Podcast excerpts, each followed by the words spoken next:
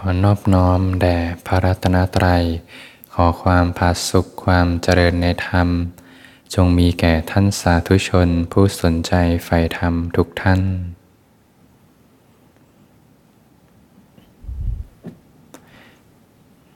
ก็เป็นธรรมะยามค่ำคืน ที่สนธรรมะอารี วันนี้ก็ตรงกับวันพุทธที่ 27 ธันวาคม 2566 ก็นับเดินทางถอยหลังสู่ปีใหม่ วันนี้ก็เป็นวันพระญาติโยม หลาย ๆ ท่านก็คงจะสมาทานศีลอุโบสถ บางท่าน เหตุปัจจัยไม่พร้อมก็ศีลห้าอย่างน้อยเราก็ไม่ฆ่าสัตว ไม่รักทรัพย์ ไม่ประพฤติผิดในกาม ไม่พูดโกหก ไม่ดื่มสุรา มีศีลแล้วก็สบายใจไปที่ไหนก็มีความเข้มแข็งแก้วกล้าอาหาร อุ่นใจสบายใจ ศีลนั้นก็เป็นไปเพื่อสมาธิ ความสงบตั้งมั่น ก็จะเป็นเหตุให้เกิดปัญญา เวลามีศีล อุ่นใจอบอุ่น มีความสุข บางทีร้อนอกร้อนใจมาก ๆ นึกถึงศีลที่รักษาไว้ ก็สบายใจดี ใจก็สงบตั้งมั่นขึ้นมา คนส่วนใหญ่ก็จะขาดความสงบ ความสงบสุขเป็นสิ่งที่ขาดไปในจิตใจ เรื่องความสุขก็อาจจะคุ้นเคยกัน ความสุขจากการได้รูปรสกลิ่นเสียง อันน่ารักใคร่น่าพอใจ แต่ความสงบสุขหาได้ยาก ทุกวันนี้เรื่องหนักอกหนักใจเครียดๆก็มามากมายนะ ทำงานก็เรื่องร้อนอกร้อนใจมากนะต้องแบกรับภาระทั้งหลายนะบางทีก็พบปะผู้คนเกิดการกระทบกระทั่ง ไม่ได้ดั่งใจขึ้นมาใจก็เป็นทุกข์ก็ขาดความสงบสุขในจิตใจ ก็ถือโอกาสพักกายพักใจ นะเหน็ดเหนื่อยมาทั้งวันก็พักกายพักใจ ให้กายได้พักบ้าง ให้จิตใจได้พักบ้าง จิตใจจะมีความสงบสุขเนี่ยเขาต้องมีเครื่องอยู่วิหารธรรม มีเครื่องอยู่ให้ใจได้อยู่นิ่งๆ พักกายพักใจ ไม่หวั่นไหวไปกับอารมณ์ พอใจสงบ จะคิดอ่านทำอะไรก็จะมีประสิทธิภาพ ถ้าใจไม่สงบแล้วคิดอ่านไปทำอะไรไปบางทีก็อาจจะพัดพังได้ง่าย สร้างความคุ้นเคยใหม่ มีวิหารธรรมเป็นเครื่องอยู่ บางท่านถนัดรู้สึกถึงอารมณ์หายใจ บางท่าน ถนัดทำความรู้สึกตัวำไปเรื่อยๆ สบายๆ ให้ใจได้มีหลักไว้ก่อน ไม่คาดหวังว่าจะสงบหรือเปล่า เพียงแค่ถือโอกาสได้สร้างกระบวนการเรียนรู้ใหม่ เป็นการเปลี่ยนเหตุ เปลี่ยนเหตุใหม่ จะเริ่มเห็นเหตุของความไม่สงบนะ เหตุของความไม่สงบก็คือ กองของอกุศล นิวรณ์ทั้งห้าประการ มีการมาฉันทะ ความพอใจในรูปเสียงกลิ่นรสสัมผัส อันน่ารักใคร่น่าพอใจ รูปเสียงกลิ่นรสทั้งหลายเนี่ยเขาก็เป็นธรรมชาติของเขานะ เป็นธรรมอันวิจิตในโลกนะไม่ได้เป็นสิ่งที่ ผิดแปลกอะไรเป็นธรรมชาติหนึ่ง เรียกว่ากรรมคุณทั้งห้านะแต่เพราะความไปพอใจมีความชอบมีราคะด้วยความตรีตึกขึ้นมาเนี่ยอันนี้ก็เรียกเป็นกิเลสกามนะตัวปัญหาก็คือกิเลสในใจคนนะไปพอใจกับรูปรสกลิ่นเสียง อันน่ารักใคร่น่าพอใจ ใจก็ไม่สงบ บางทีอยากจะนั่งสมาธิ อยากจะไปดูหนังสักเรื่องหนึ่งเนี่ยใจก็ไม่สงบละก็ค่อยๆ เห็นเหตุเห็นปัจจัย ทีละเล็กทีละน้อย ค่อยๆ ละเหตุไป เห็นโทษของกรรมคุณทั้งหลายให้มากเห็นความเป็นโทษนะมีสุขน้อย มีโทษมาก มีความขับแค้นใจมาก เหมือนหอกนะที่ทิ่มแทงหัวใจ ให้ความสุขนิดเดียวแป๊บเดียวแล้วก็หายไป ดูหนังเรื่องหนึ่งเนี่ยมีความสุขตอนไหนถ้าเราลองสังเกตใจดีๆ หนังสองชั่วโมงเนี่ยใจนี่วันไหวตลอดเวลาเลย ใจเต้นตึบตับตึบตับตลอดเวลา เรียกว่าสร้างเหตุของความไม่สงบไว้ ถ้าจะมานั่งสมาธิให้เกิดความสงบ ก็ดูจะไม่ค่อยแมทกันนะ ก็เปลี่ยนเหตุใหม่ ค่อยๆ ลดละเลิกนะ อะไรเป็นเหตุที่กระตุ้นความร้อนอกร้อนใจแล้วก็ค่อยปรับ ค่อยๆ ลดละเลิกไป ใจก็จะค่อยๆ เดินทางสู่ความสงบขึ้นมา ใจสงบก็มีความสุขนะ มีความสุข เป็นความผาสุขที่คนที่ทั้งโลกที่ แสวงหารูปรสกลิ่นเสียงไม่เคยได้สัมผัส น้อยคนที่จะเคยสัมผัสความสงบแม้เพียงเล็กน้อยก็เปลี่ยนวิธีได้เลยนะ บางทีเรื่องโยมเนี่ยทุกอกทุกใจมากๆ ปล่อยให้อำนาจของความโลภความโกรธความหลงเนี่ยครอบงำจิตใจมากๆ ทุกมากเลย ขอพักแป๊บเดียวนะ สงบขึ้นมาแม้เพียงขณะเดียวเนี่ย บางทีนี่จิตเขาเปลี่ยนวิธีเลยนะ เขาเห็นเหตุเลยว่าอ๋อนี่ทุกข์นะ เขาก็เปลี่ยนเลยเนี่ยมาเดินในเส้นทางแห่งความดับทุกข์เลย บางทีชีวิตเราเรื่องร้อนอกร้อนใจมาก ๆ ขอแค่ลองเปลี่ยนเหตุดูนะมาสร้างเหตุใหม่ จะสงบไม่สงบก็ไม่ว่าอะไร สร้างเหตุใหม่ไปค่อย ๆ ไปเรื่อย ๆ เดี๋ยวก็สงบขึ้นมาเอง หมั่นพิจารณาความไม่งาม พิจารณาความเป็นปฏิกูลของอาหาร ความไม่งามของร่างกายนะก็บรรเทากรรมฉันทะได้นะเห็นทั้งความเป็นโทษ ความไม่งามของร่างกาย ความเป็นปฏิกูลในอาหารบางท่านมีพยาบาทนะมีความ กรธแค้นขึ้นมาก็ให้อภัยกันนะโกรธเขาเราก็ทุกนะสิ่งที่เป็นโทสะเนี่ยก็รบกวนจิตใจ ให้อภัยกัน ทุกคนก็เป็นผู้ที่ร่วมเกิดแก่เจ็บตายด้วยกัน อีกไม่นานก็จากกันไป ก็ให้อภัยกันได้ ไม่ถือโทษโกรธกันนะเพราะโกดเขาเราก็เป็นทุกข์นะให้อภัยกันสบายใจ ด้วยกันทั้งคู่ บางท่านมีความง่วงซึม ความง่วงซึมนี้ก็เป็นนิวรณ์ที่ขวางกั้นความสงบตั้งมั่นนะก็นึกถึงคุณพระพุทธพระธรรมพระสงฆ์นึกถึงพระพุทธเจ้า องค์สมเด็จพระสัมมาสัมพุทธเจ้า นึกถึงพระปัญญาที่คุณ พระบริสุทธิ์ที่คุณ พระมหาการุณาที่คุณ ต่อหมูสัตว์ทั้งหลาย ใจก็ มีความแช่มชื่นเบิกบานใจ นึกถึงพระธรรม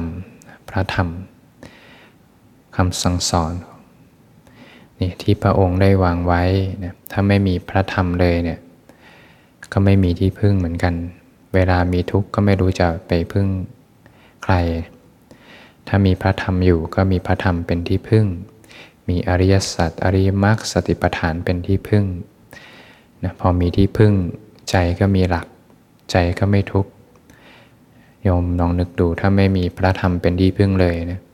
ชีวิตก็จะมีแต่ทุกข์กับสมุทัยนะ จะไม่มีวันออกจากทุกข์ได้เลย เห็นคุณค่าของพระธรรม เห็นคุณค่าของพระสงฆ์นึกถึงพระสงฆ์ผู้ปฏิบัติดีปฏิบัติชอบ ก็มีกำลังใจ อย่างเมื่อวานเรื่องสั้น ๆ แต่เป็นเรื่องที่ตราตึงอยู่ในหัวใจนะพระสงฆ์ที่ท่าน เห็นโทษภัยในวัฏฏะนะศาสนาเสื่อม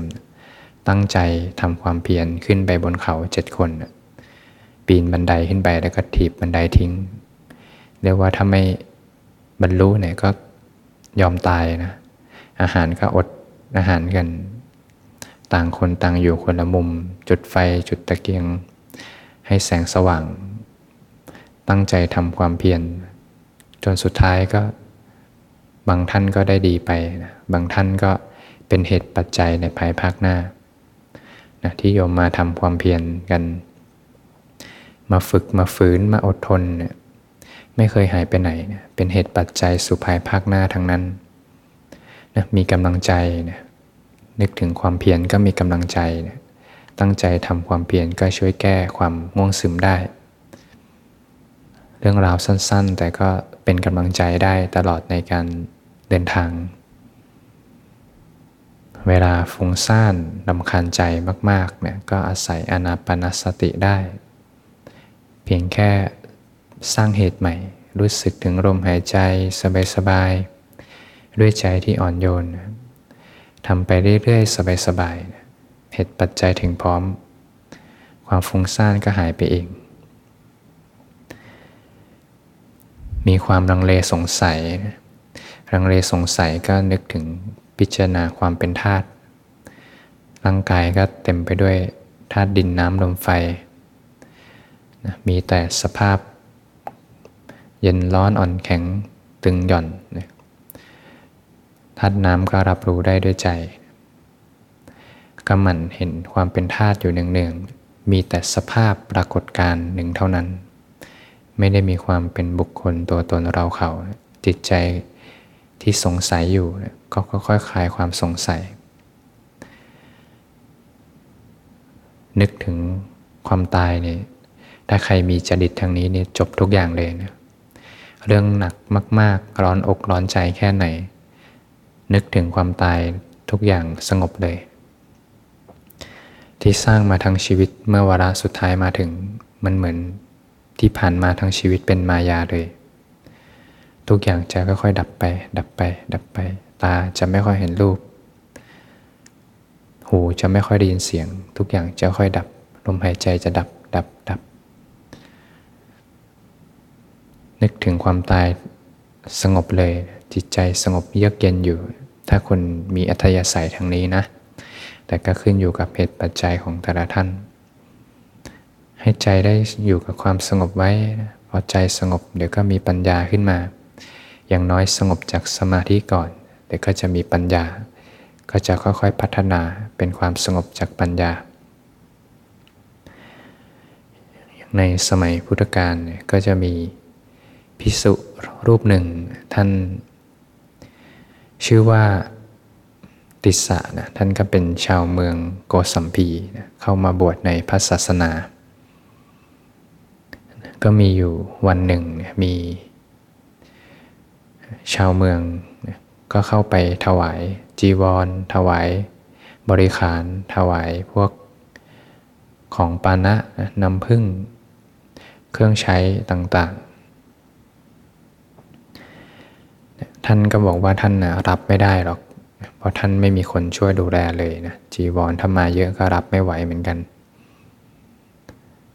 หลังจากนั้นพอชาวเมืองที่ถวายเนี่ย ก็นึกถึงว่าเขามีลูกอยู่พอดีเนี่ยลูกตัวเล็กๆนะเจ็ดขวบเอง ก็บอกพิสุพาติสาว่าเดี๋ยวจะนำลูกของเขาเจ็ดขวบเนี่ยมาบวชกับท่านแล้วก็พาลูกมาบวชดด้วยพระติสะก็เป็นอุปชาบทให้เนี่ยก็ปองผม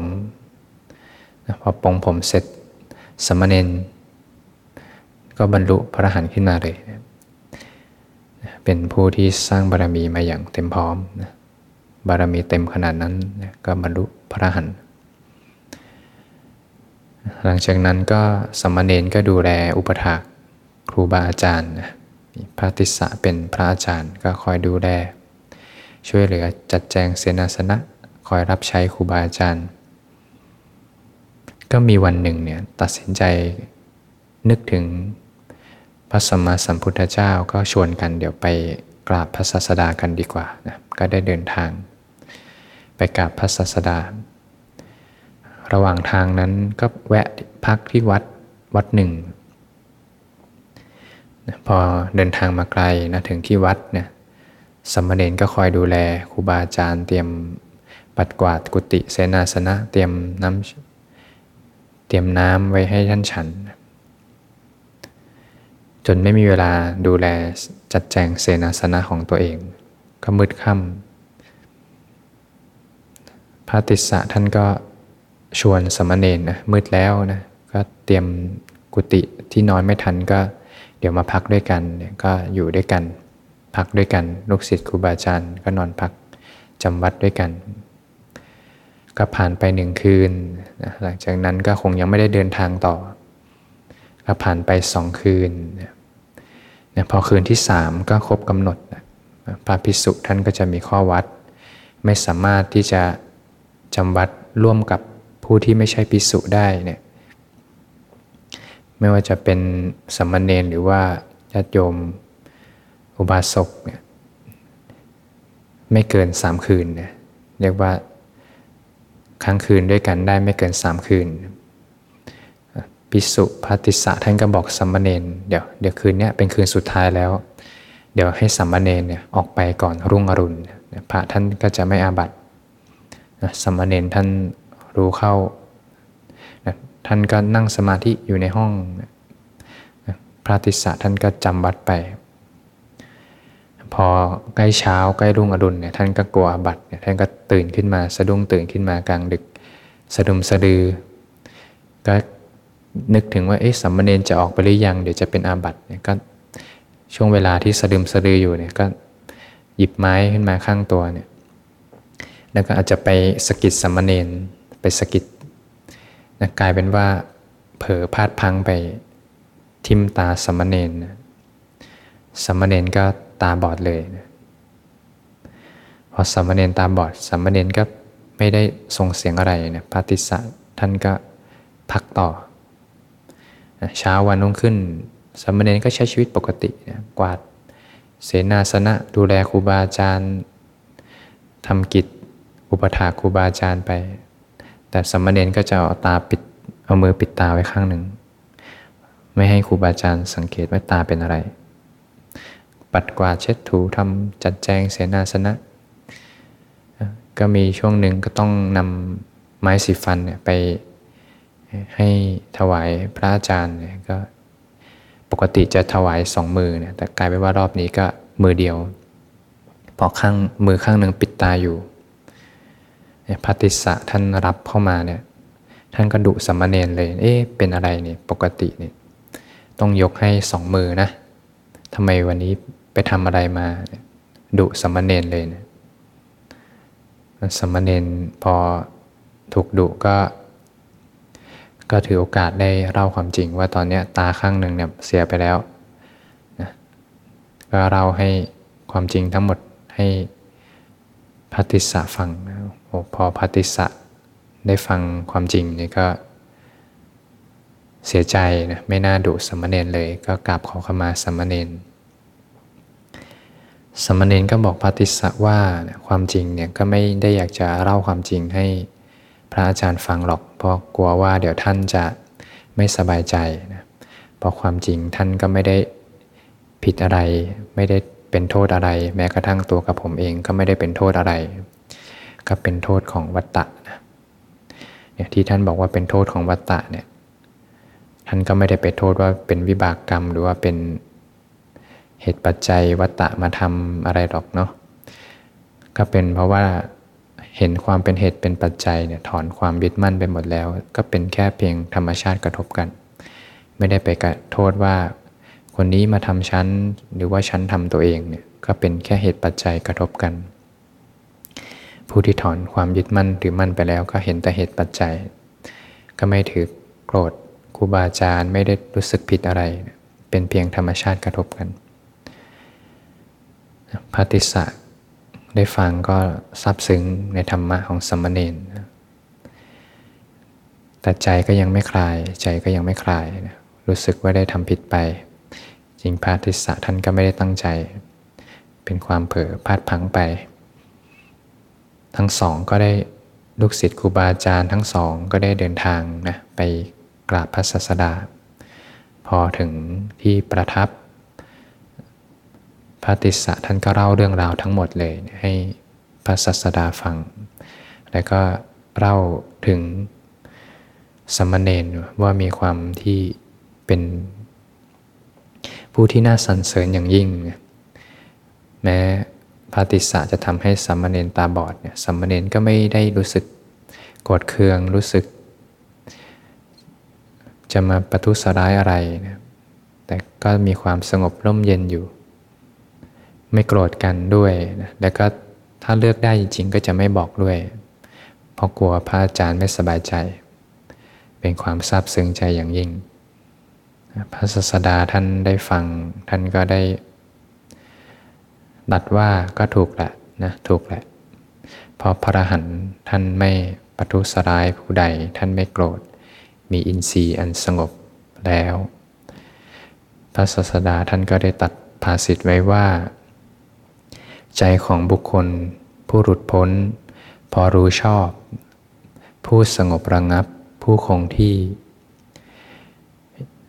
ย่อมเป็นใจที่สงบ เมื่อใจสงบแล้ว กายวาจาก็สงบด้วยพระทิสะแล้วคฤหัสถ์คารวาสที่ได้ยินได้ฟังธรรมก็บรรลุพระหันขึ้นมากันทั้งหมดนะ เมื่อใจสงบทุกอย่างก็สงบ พอโรคนี้ก็อยู่ที่ใจนะใจสงบทุกอย่างก็สงบ แม้สงบแม้เพียงขณะหนึ่งก็มีคุณค่าในจิตใจ เป็นความตราตึงอยู่ในหัวใจ เวลามีทุกข์ ร้อนหนักแค่ไหน จิตเขาจะนึกถึงความสงบได้ เขาจะค่อยๆเดินทางสู่ความ สงบสุข เป็นอิสระที่แท้จริงของชีวิตได้